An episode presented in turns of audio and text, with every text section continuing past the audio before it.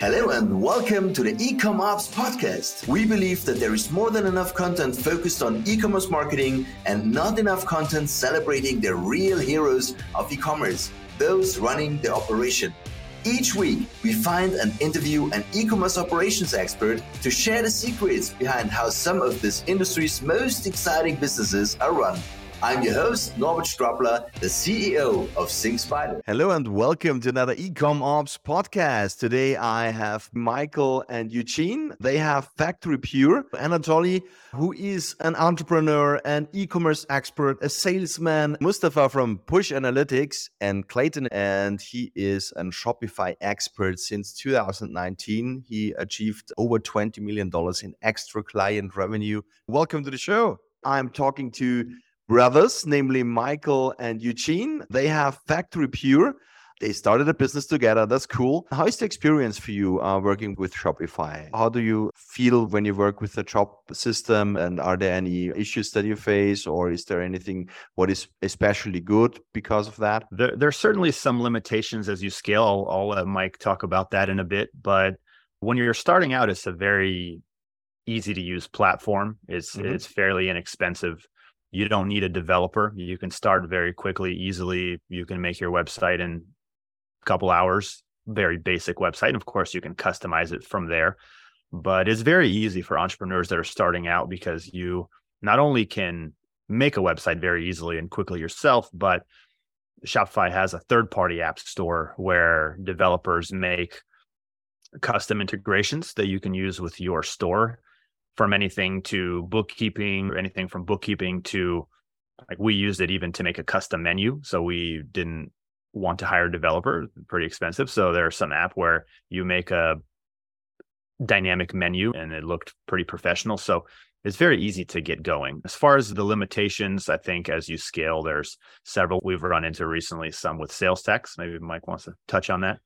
Yeah, so some of the limitations of Shopify is related to its own reporting. So sometimes the sales reports and the sales tax reports doesn't accurately capture the amount of sales, refunds, partial refunds that you've actually processed. So especially if you're doing uh, what's called manual capture, where you're not charging the customer's credit card right away, you're putting a, a hold on it for a few days, and then you're capturing the payment later. If you capture a different amount than what was authorized, for example, like if the customer changed an order, or they dropped an item from their order, they added a new item. Sometimes that confuses Shopify's own reporting system. And so if you pull up the sales reports or you pull up your sales tax liabilities, it's not going to actually reflect accurately what you owe. So oh. we've built some workarounds to actually track that more accurately, and happy to speak to that later. But yeah, it's definitely this um, the, the reporting side of it can present some challenges at this. How important is automation for you? Well, it's it certainly um, is needed to automate certain flows of data, in particular as you scale the business, because mm-hmm. a lot of what we were doing manually, monthly sales tax reports, monthly order checks, like just checking the status of orders, what's processed, what stage of, of the process is every order in. At an earlier stage of the business a few years ago, we could do all this by hand and just, you know, log into Shopify, filter for unfulfilled orders, look at each one, one by one. So uh, copy and paste to fill be... up a, a shipping label. Exactly. Yeah. So, so all those things, it's like at some point you have to start streamlining those things. And for us, automation doesn't mean taking humans out of the process. It just means enabling a human to deal with more volume in the same amount of time. Mm-hmm. So a lot of the automations, like finding unfulfilled orders or putting together sales tax data, it still requires a human reviewer, because you you would have to spend years trying to build in every single if-then statement you can think of if you want to purely automate stuff. So it's always a combination of person and the computer. In your experience, what is the most common mistake that e-commerce businesses make? We have maybe just our personal experience, but it's mm-hmm. a couple of things. So one is maybe... And in our case, to clarify, I mean, we resell products, so we're not manufacturing something.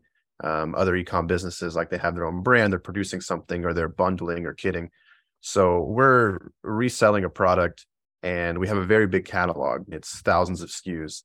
And so one of the mistakes is probably not being strategic at the beginning about the labeling of those S K Us. Like, uh, literally what you put as the variant S K U in Shopify. Sometimes it would just be an item number. There wasn't really a clear pattern to it. And you have to maybe envision a future where you have a more diverse catalog of different products you're selling, or maybe you're going to be bundling them together. So you have to be strategic about um, kind of the approach to titling the product and labeling these things, formatting the description in a way that you can apply the same logic to, you know, hundreds more, thousands more S K Us over the next few years, rather than having to go back and adjust the format of, of everything that you've already done. So, so that that's maybe one mistake. It's a little bit general, but just not having like the long-term thinking. What do you think are the biggest challenges at the moment for e-commerce businesses? What do they face today, especially when costs are increasing so dramatically? So one challenge is just unit economics. And we've alluded to this earlier, where we can't take returns on a lot of what we sell, like heavy equipment, because it would become economically unsustainable to sell those things online if we had to eat the costs of returning them in uh, buyer's remorse cases and things like that. And um, a lot of, you know, other e-commerce businesses, they sell a lot on Amazon, they're doing F B A or whatever it is they're doing, different products, but same problem as far as unit economics, right? With, with Amazon taking uh, a big percentage, they're not making much margin on each unit. So they have, they have uh, to rely on the volume. And so every business has this mix of margin versus volume, and it's hard to set up a profitable e-commerce business these days, probably because the market is so saturated. Price comparison is is really yeah. easy. And in the United States, the other big challenge is going to be sales tax. So the sales tax laws have changed over the last few years in the U S, and a lot of web store platforms haven't been able to adjust one hundred percent in terms of the reporting, as I alluded to earlier. A lot of sellers are probably getting into it late, or maybe they're finding out the hard way that, that they should be charging sales tax on something if they're getting notified by a state. So this is a problem that's maybe specific to the U S, but it's going to be facing everybody who grows beyond a certain volume of business, regardless of, of what product they're selling. I'm talking to Anatoly, who is an entrepreneur, an e-commerce expert, a salesman. And if you can see the video on YouTube, there are a lot of awards in his background. How did it go then? So you opened your first store, or you provided help other people to, to grow? What came first? Yeah, when I started August, I found out what is e-commerce. I started studying, consuming all the YouTube uh, influencers and underst- trying to understand how it works. And I said to myself, done, I'm going to be doing that for whole my life. And uh, whatever it happens, I understand that ninety-five or even ninety-nine percent of people are failing and quitting. I won't be that person. I will be that top one person who's going to be win. I put the setup in my brain in that way, and I had so much fails. I was just uh, trying to start with my store. I didn't think about the service. I didn't think about the agency. That moment, I was just like, I'm going to be a build a brand, as always. As everyone, I see all common beginners' goals. It's just like, I will now launch, and I'm going to be build a brand. I'm going to be the millionaire. And like, this is how it goes. yeah. But I, definitely I see a lot in way. Facebook groups and, and Instagram and wherever those people come together, and the newbies always uh, think, yeah, I'm going to start and uh, it will. Yeah. So I started with dropshipping model. My first store mm-hmm. has been launched uh, the twenty-ninth of September of two thousand seventeen. And I start spending everything what I had. Plus I have got five extra part-times. Two plus I, I used to work as a business developer in the gas company, and uh, from seven thirty a.m. till five thirty p.m. I was in the office, and after six thirty p.m. I was on part-time serving the villas, restaurant tables, and so on, just whatever is going to be giving me a cash. And on free time at night before getting asleep, I was studying and consuming the YouTube, and was working as a actor on the video shooting for Bollywood movies, on the photo shooting for some kind of advertising in Dubai. So I was doing whatever I can just to grab the cash.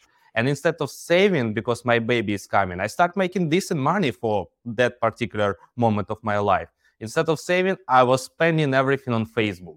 And the major problem again, for because I was newbie, I didn't know any people out there. I didn't have any mentorships. I just waste all the budget, everything what I had, all my savings, even more. I started owning from people money and uh, borrowing the money, and I didn't have the time. I didn't have money to fly for my for the delivery of my son, so I have to borrow extra uh, cash to go there, because all the times three since uh, beginning of October till end of January. I was just spending on something which I didn't have clue how to manage. Because on YouTube, nobody telling you exactly step by step, small details, how to manage that. I was just grabbing information from thousands of people in YouTube, and obviously it didn't work out because you have to follow only one strategy and step by step moving with that and only that.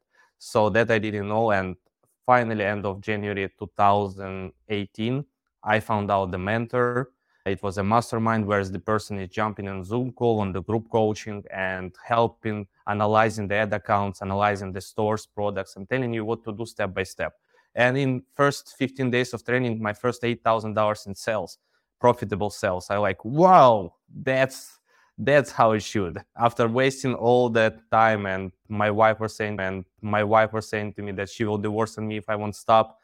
I was like, I have seen the light at the end of the tunnel.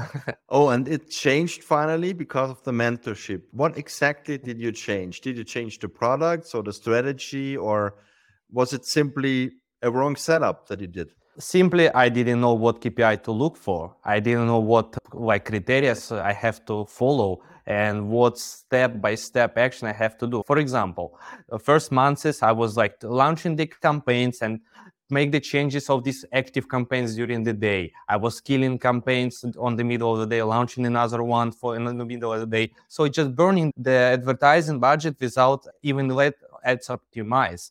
And I, at the same time, like I didn't know about the columns, what kind of columns K P Is I have to look for.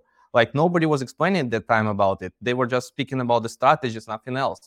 And I like, wow, that's so simple. I just organized my columns in the Facebook ad account. Oh my God, I had so many checkouts on this product, on that product. Oh my God, this is what I have to look for. Uh, it's so simple. And uh, common uh, newbies mistakes are uh, like, oh, and my mentor said to me, listen, man, you have here a potential winner. I was testing one product again and again. It didn't work out. I moved to another one, another one. And he said, you have a winning product on your store. Test it out. I just launched the campaigns as he said on the way how to, he explained it. Boom, winner on the board. You've seen a lot of things on the market. Did the trends change over the past few years? Yes, yes, yeah. Definitely. Like there was not like completely changed, but there was changes in the process. Yeah. And a lot of like i O S fourteen updates, tracking issues. Uh, COVID happened. Uh, a lot of e-com businesses were actually expanding, but a lot of the businesses has been shut down the doors who were not able to manage mm. uh, the changes. The thing is that ev- I would say every six to eight months happening some huge update or change, which is really uh, making, helping us to adapt. I mean, helping us to grow by adapting and implement the new skills or shut down the doors. Mm. And that's what is in the last two years, I would say, happening since uh, middle of two thousand twenty-one, when Facebook uh, score happened, like two thousand nineteen, March, we made in three weeks, two hundred fifty thousand dollars. And after that, in the twentieth of March, I believe, update of the Facebook happened, Facebook score page. And suddenly, bam, next day, we have zero traffic to our store just because the Facebook updates happen. And so many people just quit on dropshipping, quit, quit on their e-commerce businesses because they didn't know how to handle that. We as well had no clue. But as always, we were repeating to ourselves, we are going to manage. That's it. And that's really what I believe the biggest difference for people who are staying on the boat and moving forward and growing, or people who are just like seeing the hard moments and decided to not learn on mistakes and just quit on the stuff because it's easy. So basically, yeah, the changes has been happening and it still continues happening all the time. Now the this kind of tracking issues, which is going already for a year, uh, TikTok show up, TikTok completely changed the industry. Twitter start performing much better than ever before because like when Elon Musk could just complete the Uh, purchase uh, uh, setup. So, so there is so much opportunities right now, like it's endless. But the thing is, it's becoming harder to jump on the board. It's becoming harder to start it.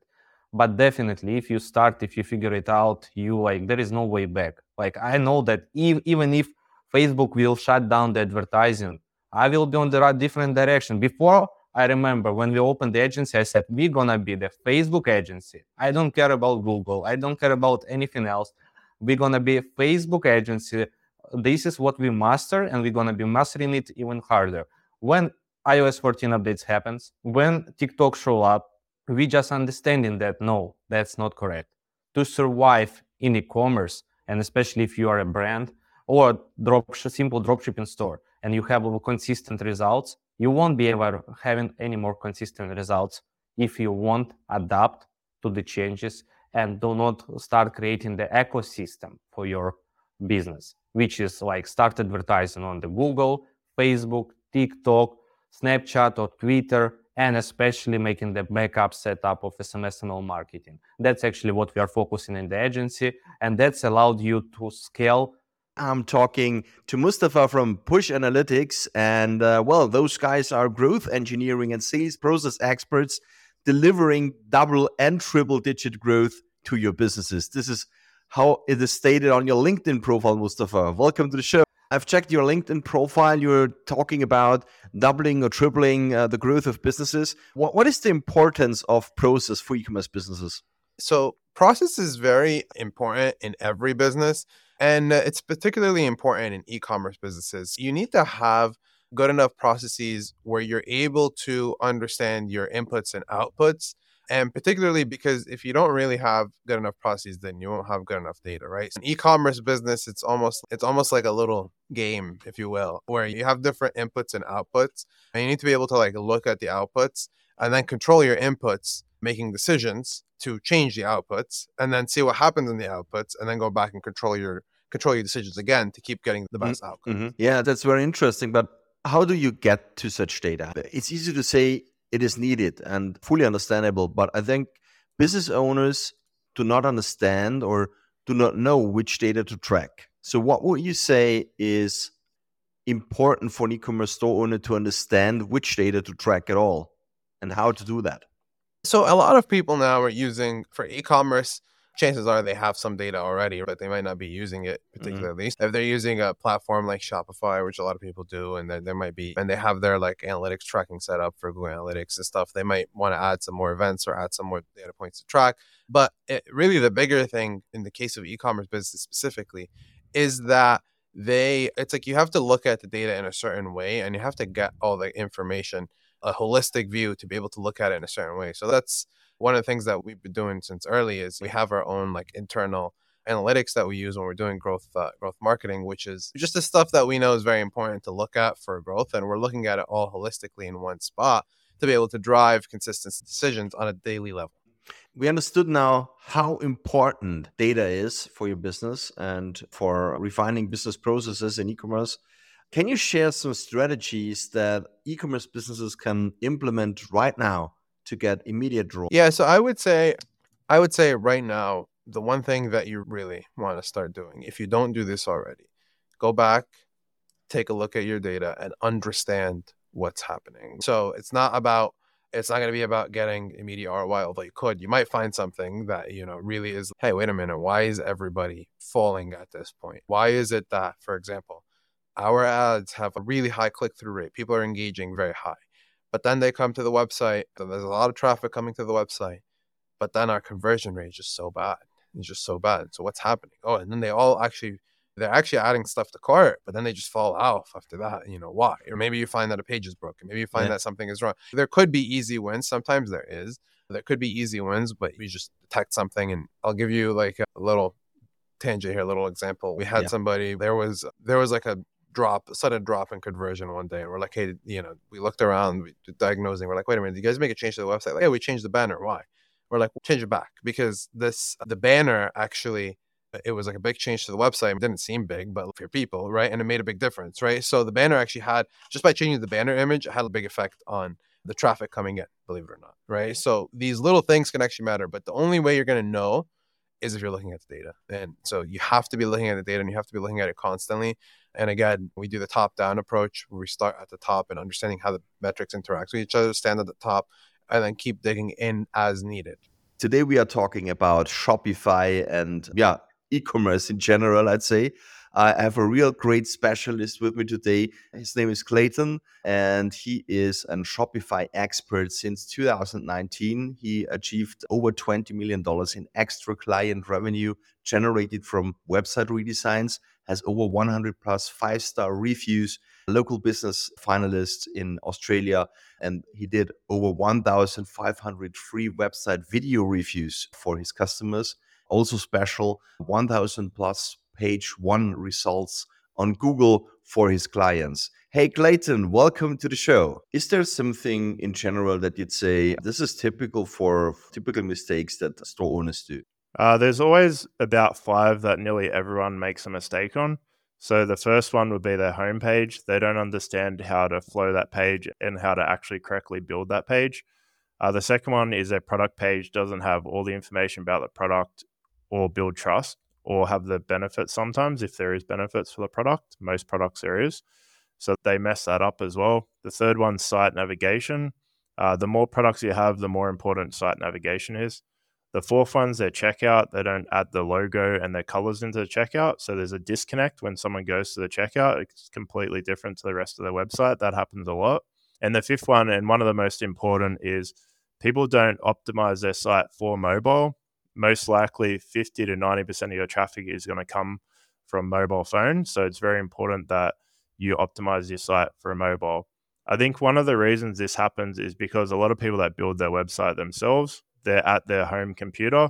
Most likely, most people are working on their laptop, desktop. They see the website on their laptop and desktop and think that's okay, but they don't actually go check on. That's interesting, well, because I think everyone knows already that mobile is the most important traffic, especially in uh, B two C. Uh, I'm not talking about B two B. There it is still different, and we see more navigation on desktops. But for B two C, that's common. Do you do you think the people are not aware of it? I mean, you said they are working on the laptop and they do not check it, but don't they know it? I've really thought a lot about this, and I think when people are working on their business, they want to sit down and, and see their website look good mm. on their desktop and stuff like that. And it's like an afterthought. I even worked with someone who had ninety-seven percent traffic mobile, which is like one of the highest I've seen. And they cared more about what their website looked like on a desktop okay. than it did on mobile, which is like pretty full on. But I'd say most people understand, but still some mm. people don't understand, I think. Mostly. Okay, very interesting. And how much money would I need to allocate to get an expert? What do you think? What is the right amount of money for small companies? It really depends. What I normally always say is that you can spend twenty dollars on a website mm-hmm. or a million dollars on a website. So it really depends on what stage you're at. So if you're making, let's just say you're making twenty thousand dollars a year, it doesn't make sense to spend twenty thousand dollars on a website. But if you're making like five million dollars a year, then it makes sense to spend twenty thousand dollars, thirty thousand dollars on a website, because the impact on the quality of the website could be a massive for a massive brand. So it really depends what stage you're at, on what levels you need sort of thing. So if you're just starting out, probably you don't want to spend too much money on a website. So I definitely wouldn't spend twenty, thirty, forty thousand on a website.